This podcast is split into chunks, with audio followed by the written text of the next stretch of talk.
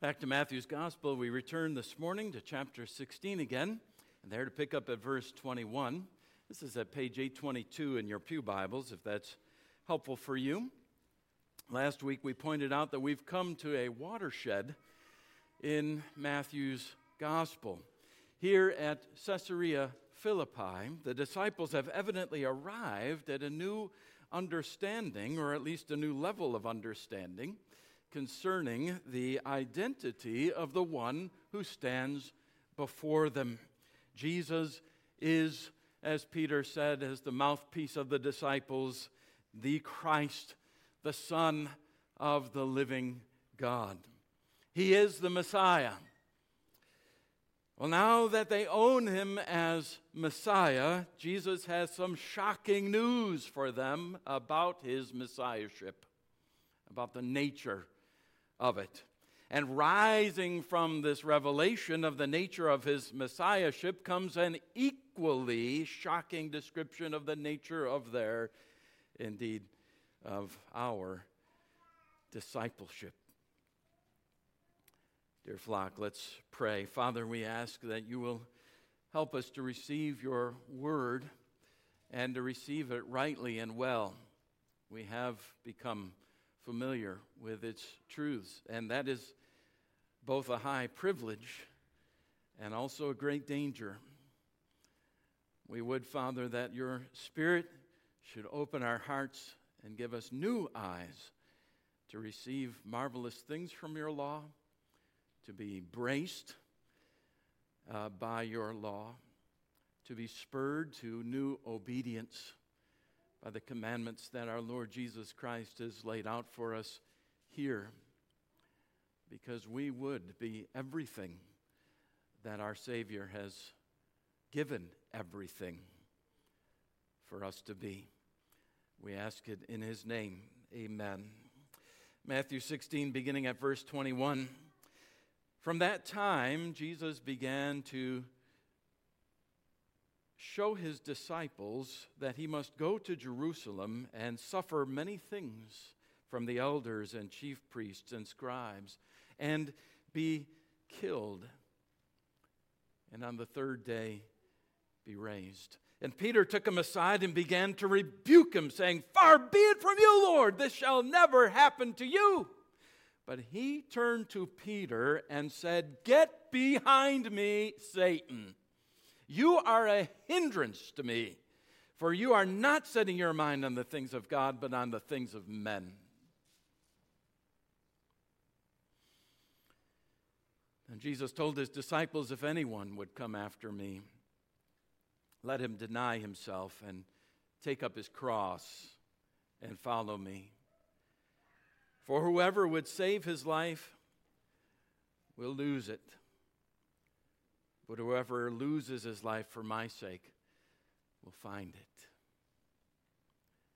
For what will it profit a man if he gains the whole world and forfeits his soul? Or what shall a man give in return for his soul? For the Son of Man is going to come with his angels in the glory of his Father, and then he will repay each person according to what he has done. Truly, I say to you, there are some standing here who will not taste death until they see the Son of Man coming in his kingdom. I suppose that before I begin, I should address that, that last verse, what we've just read in verse 28 about some standing here who will not taste death until they see the Son of Man coming in his kingdom, will not receive any significant treatment in the rest of the sermon this morning, but some will be waiting for the entire sermon to hear what that means, and I don't want you to be disappointed. Um, I fear, however, that you may be disappointed by my answer anyway, which is this I'm not altogether certain what Jesus means by that. Uh, as you might imagine, there's been a whole lot of debate about what Jesus means. Good men have offered several interpretations of the sighting of the kingdom of which Jesus speaks here. They include the transfiguration, uh, Jesus' death and resurrection, uh, Pentecost, the spread of Christianity, the destruction of Jerusalem in AD 70, the second coming. I will say that it seems most likely to me, in view of the context, that Jesus is referring to the transfiguration, which Matthew virtually links to this account in the very next verse. If you think about it, only some of those with him when he made that remark were witnesses of his glory on the mountain. There's Peter and James and John. The rest saw nothing like this to the rest of their lives, to the end of their lives. And what those three saw may certainly be described as the sight of the kingdom. At any rate, we'll be back to the transfiguration next time, Lord willing. For, for now, I have a question for you. Remember, Jesus had a question for you last time. What, who do you say that I am? And how you answer that question, we saw last week, determines the outcome of your life, both now and in the world to come. Now, my question for you is this morning is this What difference does that answer to Jesus' question make in your life today? If you answer with Peter, and I certainly hope you do, that Jesus is the Christ, the Son of the living God, then how does, how must that affect your life, affect your life in this world and right now? Jesus explained what it meant for him that he is the Christ. It meant that he would suffer not only in death, but already in life he was suffering. Even at this point at Caesarea Philippi, his lively imagination, his sharp mind anticipates the wrath that waits in store for him to fall upon him in our place. And his burden, and let us not doubt that already now it was excruciatingly heavy on his heart is made the heavier by Peter's heavy handed rebuke. No, Lord, no. No, this couldn't happen to you. The rock in one breath turning into a stumbling stone, an instrument of Satan in virtually the next. And in the meantime, as we heard him say back in chapter 8, he has no place to lay his head. He lives, as we've seen, dependent on the help of others. He himself holds title to all creation. And he's dependent on the help and the charity of others. On top of that, he is the object of the vitriol, the hatred, the anger, and the rejection of the very church of his day, the ones he came to save. He is accused. Jesus is, of all people, is accused of being demon possessed. He's called a glutton. He's called a drunkard. He who loves the Lord's day better than anyone ever did and keeps it that way is accused of being a Sabbath breaker. Even those who claim to love him quickly rose in anger against him, calling and clamoring for his crucifixion, seeking a murderer for freedom instead, Barabbas. That, according to Jesus, and to the shock and dismay of his disciples here, is what it means that he is the Christ. The Messiah conquers, yes, but in a way that none of them that day could have possibly dreamed. He conquers by stooping. The kingdom of God triumphs through bloody and bludgeoned suffering. Now, then, what must it mean for us as Christians, as Christians? That's what I mean by my question. If Jesus is indeed the Christ of God, then how must that truth govern your life right now? Jesus answers the question for you if you have any doubt. Verse 24 If anyone would come after me, let him deny himself, take up his cross, and follow me. In three parts, Jesus summarizes the terms of discipleship, of our calling, yours and mine, dear ones, of the life of those who would properly and legitimately call themselves, consider themselves Christians. There are, after all, many people, of course, you know this, who take the name Christian to themselves. There's a vast difference between those who merely take the name and those who live the life, who are indeed his disciples. Years ago, I was the one who went to the, the store, the supply store, to pick up the janitorial supplies, the cleaners, and the garbage bags, and the toilet paper for the church. Back then, the supply house was located on J.R. Miller Boulevard, and alongside the place, there's a narrow alley where a semi truck uh, drivers would back long trailers in and, and drop their loads. And what, it made, what made it so impressive, or even more impressive, is that they backed those trailers off of J.R. Miller blindside, which means they backed the trailer into the alley, turning the tractor to the passenger side, depending almost entirely on instinct and a little tiny sliver of the convex mirror on the passenger side of the cab without the benefit they would other enjoy, otherwise enjoy of hanging their head out the window and looking right down the side of the trailer. Now, the lady behind the counter there was explaining all of that to me and uh, went on to inform me that that, she said, is the difference between a trucker and a person who just drives a truck. You know, no doubt some, some truck driver, some driver of a truck, some self styled trucker, you know, had at some time explained this distinction to her. Uh, to genuinely hold the honored moniker of trucker, she meant there is a life to live. There's a price to pay. There's a skill to master. There's, there's a lifestyle, so to speak, not just the accoutrement of a tractor, a trailer, and a commercial driver's license. Well, so it is with Christianity. There are Christians who merely possess the accoutrement, you know, the trappings of Christianity. They have a Bible and and maybe they're even members of a local church, and they can say things, perhaps say things in, in Christian ways with Christian words. You know, they can speak Christianese with skill.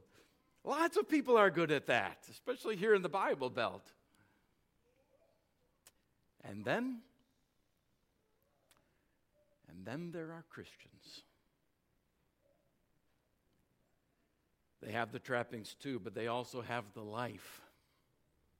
They genuinely and legitimately bear the title because they possess the reality. If anyone would come after me, let him deny himself and take up his cross and follow me. These three capture the nature of genuine Christian discipleship. Deny himself, take up his cross, follow Jesus. Look at them with me. First, a genuine Christian, one who would truly come after Christ, denies himself. Right off the bat, a genuine Christian, one who would come after Jesus, runs directly across the grain of our culture, doesn't he? Because I'm worth it. You remember that line, right? Of course you do. It's worked so well. It still is for a sales slogan. It has for decades because that is our zeitgeist. That is the spirit of our age. Self indulgence, grabbing all of the gusto we can get because I'm worth it. These are the driving forces of our culture, of our day. Years ago, I heard some psychologists on a talk show advising young, young man. He called in, he was considering a divorce. She, doesn't, she just doesn't make me happy anymore, he complained. The counsel they give or gave, if she doesn't make you happy, then it's time to part ways. And I kid you not, the next line your personal happiness is the most important thing. Alas, that philosophy of life is also altogether too often at home within the walls of the church. Where is the self denial in that? The strong language Jesus uses here for those who would come after him speaks of total self forgetfulness and the rejection of anything and everything that displeases God. It means not living for ourselves, but living for another, living completely and specifically for Christ. It means finding our satisfaction not in pampering ourselves, not in lining our own nests, but in self forgetful service to Christ, in others, in neighbor, in lover, in child, in aging parent, in friend, in enemy. Is that not exactly what he has done for you? Is that not what the cross has meant first for him? He who by all rights could have, you know, enjoyed glory forever, unbroken, instead denied himself heaven to come to earth, and here denied himself the pleasures of sin perfectly to obey the law, denied himself ease to walk the dusty trails of earth, denied himself comfort to endure pain and spiritual horror in life and in death for you, for you, and for me. Utterly has given himself for us, just as you prayed a few moments ago. May we give ourselves, as we prayed also a few moments ago, entirely to him. Brothers and sisters, we're not here on this earth to get, but to give. We're not here to be served, but to serve. We're not here to collect and hoard up all that we can of our lives, but to spend our lives on Christ, who is with us now, all around us in the form of others. We're not here to make ourselves comfortable. We're here to pour ourselves out as offerings to God. First, Jesus says, deny yourself. Second, Jesus says, take up your cross. Now, has it occurred to you that he could not have chosen a grislier, more horrific image or description than this?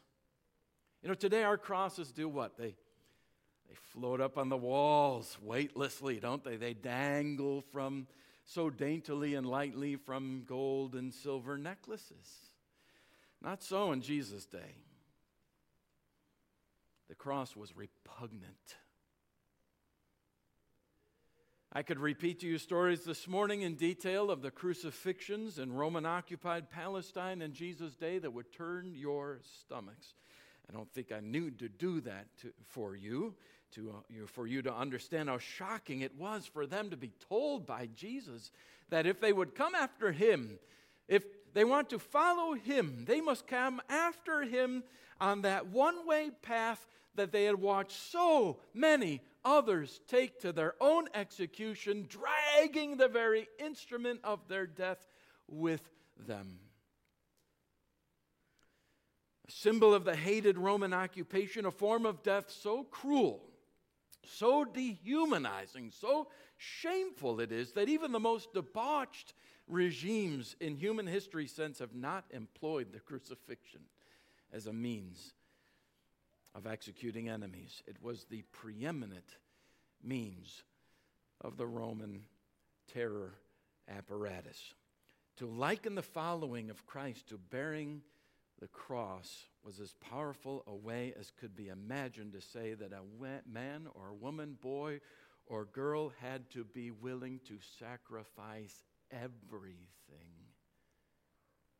and anything to be a follower of Jesus. This means so much more, my brothers and sisters, than undergoing the common trials of life. This is not the kind of people, the kind of thing that people are always talking about these days, you know, sighing, oh, well, it's just a, just a cross I have to bear, I guess. You know, this is suffering for his sake. These are the sacrifices. These are the sacrifices that we make for his kingdom. Really, it's just a stronger way to say deny yourself. It's putting your own interests away, putting them in the back, and replacing them with the priorities of God with serving God. With might and main come wind, come weather, come pain, come criticism, come loneliness, come shame. Joni Eareckson Tada, who knows a thing or two about suffering, has undergone more of it as a quadriplegic person than most. She's made a study of suffering and has come to understand the differences between garden variety irritants and the cross. She writes, I have learned that it is a passion for God that will give you a passion for people. And this utter delight in Him will come from the toughest of trials that you're about to face. Our affliction becomes that which pushes and shoves us down the road to the cross. And that's what it means to become like him in his death. Don't think that the cross is simply a wheelchair or an irritating job or an irksome mother in law. The cross is the place where you die to sin and live to God. Deny yourself, take up your cross, and third, follow him. You know what more can be said? Following Jesus means following him even unto death. It means that he has everything of you. He has your heart, He has your soul, He has your mind, He has your strength, He has your body, He has your motives, He has your thoughts, your passions, your loves, all of them governed by Him, all of them given to Him completely and utterly and sincerely. Did he do without certain things that he might legitimately have enjoyed for the sake of the kingdom? Well, then so must we. Did he miss things that he might otherwise have enjoyed so that God, his Father, would be served? Then so must we if we are following him. Was he rejected? So will you be if you follow him. Was he ridiculed? Was he beaten? Was he spat upon? You can't walk the same path with him. You can't follow Jesus down the Via Dolorosa, the way of suffering, without some of that spittle finding its way to you and landing on you too. All who would be godly must suffer. Now, I know personally of ways that you have followed Christ and, and that you have known the ridicule of your neighbors, that you have faced and overcome the ethical dilemmas of your workplace courageously. I've seen you, and I have admired you. That is one of the great I'd say, privileges of being your pastor these many years. I have the privilege of watching you obey God, of you taking up your cross, denying yourself, and following Him at great cost to yourself. I've seen you do this. I've seen you put resources into God's hands that you could have spent on any number of pleasures for yourself. Because discipleship required it of you. I've seen you make, I could list the sacrifices, but rest assured of this, dear flock, rest assured of this. There is a great trade off in all of this. There is a great trade off. It strikes us at first as paradoxical, doesn't it? And Jesus wants you to wrestle with this. He wants you to turn this over and over and wrestle with it until you have revealed the pearl that is within. Verse 25 Whoever would save his life will lose it. But whoever loses his life for my sake will find it. The only way for you to find your life is to lose it. In other words, when you organize your life not around self preservation, self advancement, not around taking care of number one first, your own pleasure, your own entertainment, your own success, but on the cause of Christ, on the glory of God, then you find life. Real life, genuine life, pure life, joyful, happy life in the truest sense. Then you come to know the deep and abiding satisfaction, no matter the outward circumstances, of God's pleasure of God's fatherly smile on you. Missionary martyr Jim Elliot wrote famously in his journal He is no fool who gives what he cannot keep to gain that which he cannot lose. He gave it all, you remember, and he died. Elliot did in 1956 at the end of Indian spears in Ecuador while bringing the gospel to his own assassins. That day he learned the real meaning of his words, though isn't this a thought? He's still waiting with all the other saints for us to join him before we all enjoy the fullness of the inheritance of which he wrote. Oh, not that all those who will give themselves completely to Jesus will be called to physical martyrdom. But it is a sort of martyrdom to which we must all give ourselves, our lives, completely in faith and love to Christ, in service to others, in kindness, in compassion, in generosity. But at the end of such a path, as I've just described, there is and there awaits the eternal weight of glory that no one can take away. You see, Jesus is giving you a choice right now, this minute, no matter how long you've lived, no matter how you've lived, it doesn't matter. We've confessed that and it's all gone. He's giving you a choice right now, this minute, for the rest of your life. Live for yourself or live for Him. That's the choice for you right now. Live for yourself or live for Him. And it's a choice with attendant outcomes lose your life or find it. Pursue this world's pleasures or enjoy the next world's rewards. Your choice. Your choice.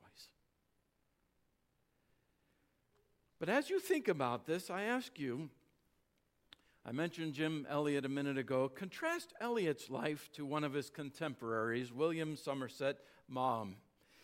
Willie was a novelist, a playwright, a short story writer in the 1930s who was still very popular in the 1950s and 60s, even up to his death in 1965 at 91 years of age. Now, in total contrast to Jim Elliot, he was a man who lived for his own pleasures and his own comforts. In other words, while Jim Elliot was busy, you know, losing his life only to find it, Maugham was uh, doing just the opposite, trying desperately to find his life and losing it more and more every day. His nephew Robin visited his uncle Willie, and this is what he wrote about the experience.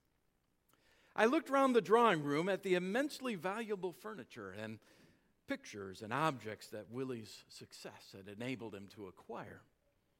I remembered that the villa itself and the wonderful garden I could see through the windows, a fabulous setting on the edge of the Mediterranean, were worth 600,000 pounds, millions in American terms. Willie had 11 servants, including his cook Annette, who was the envy of all the other millionaires on the Riviera. He dined off silver plates, was waited on by Marius, his butler, and Henri, his footman. But it no longer meant anything to him. The following afternoon, I found Willie reclining on a sofa, peering through his spectacles at a Bible which had very large print. He looked horribly wizened, and his face was grim. I've been reading the Bible you gave me, and I've come across the quotation What shall it profit a man if he gain the whole world and lose his own soul? I must tell you, my dear Robin, that the text used to hang opposite my bed when I was a child. Of course, it's a lot of bunk. Robert Maugham goes on to describe an empty, bitter old man who repeatedly fell into shrieking terrors, crying, Go away, I'm not ready! Go away, I'm not dead yet! I'm not dead yet, I tell you. He was a man who gained the whole world and lost his own soul. Which man, I ask you, made the better bargain? Jim Elliot or Willie Maugham? One gave what he could not keep to gain what he could not lose, and the other clung to what he could not keep and lost everything in the end. In other words, one lost his life in order to find it. And one seeking to find his life only lost it. May I assure you of this, brothers and sisters, with full confidence? Will you mark these words? Nothing. You sacrifice, no pleasure you withhold from yourself for the sake of the kingdom. No suffering you undergo for Jesus' sake and for the sake of following your Savior. Will He fail to compensate to you and many, many, many times over, while everything that you try to cling to on earth will run like sand through your fingers, like water through a sieve every attempt on your part to find your life apart from Christ will lead to emptiness and ultimately death. But lose your life in Christ now, and you will most certainly find it now and forever.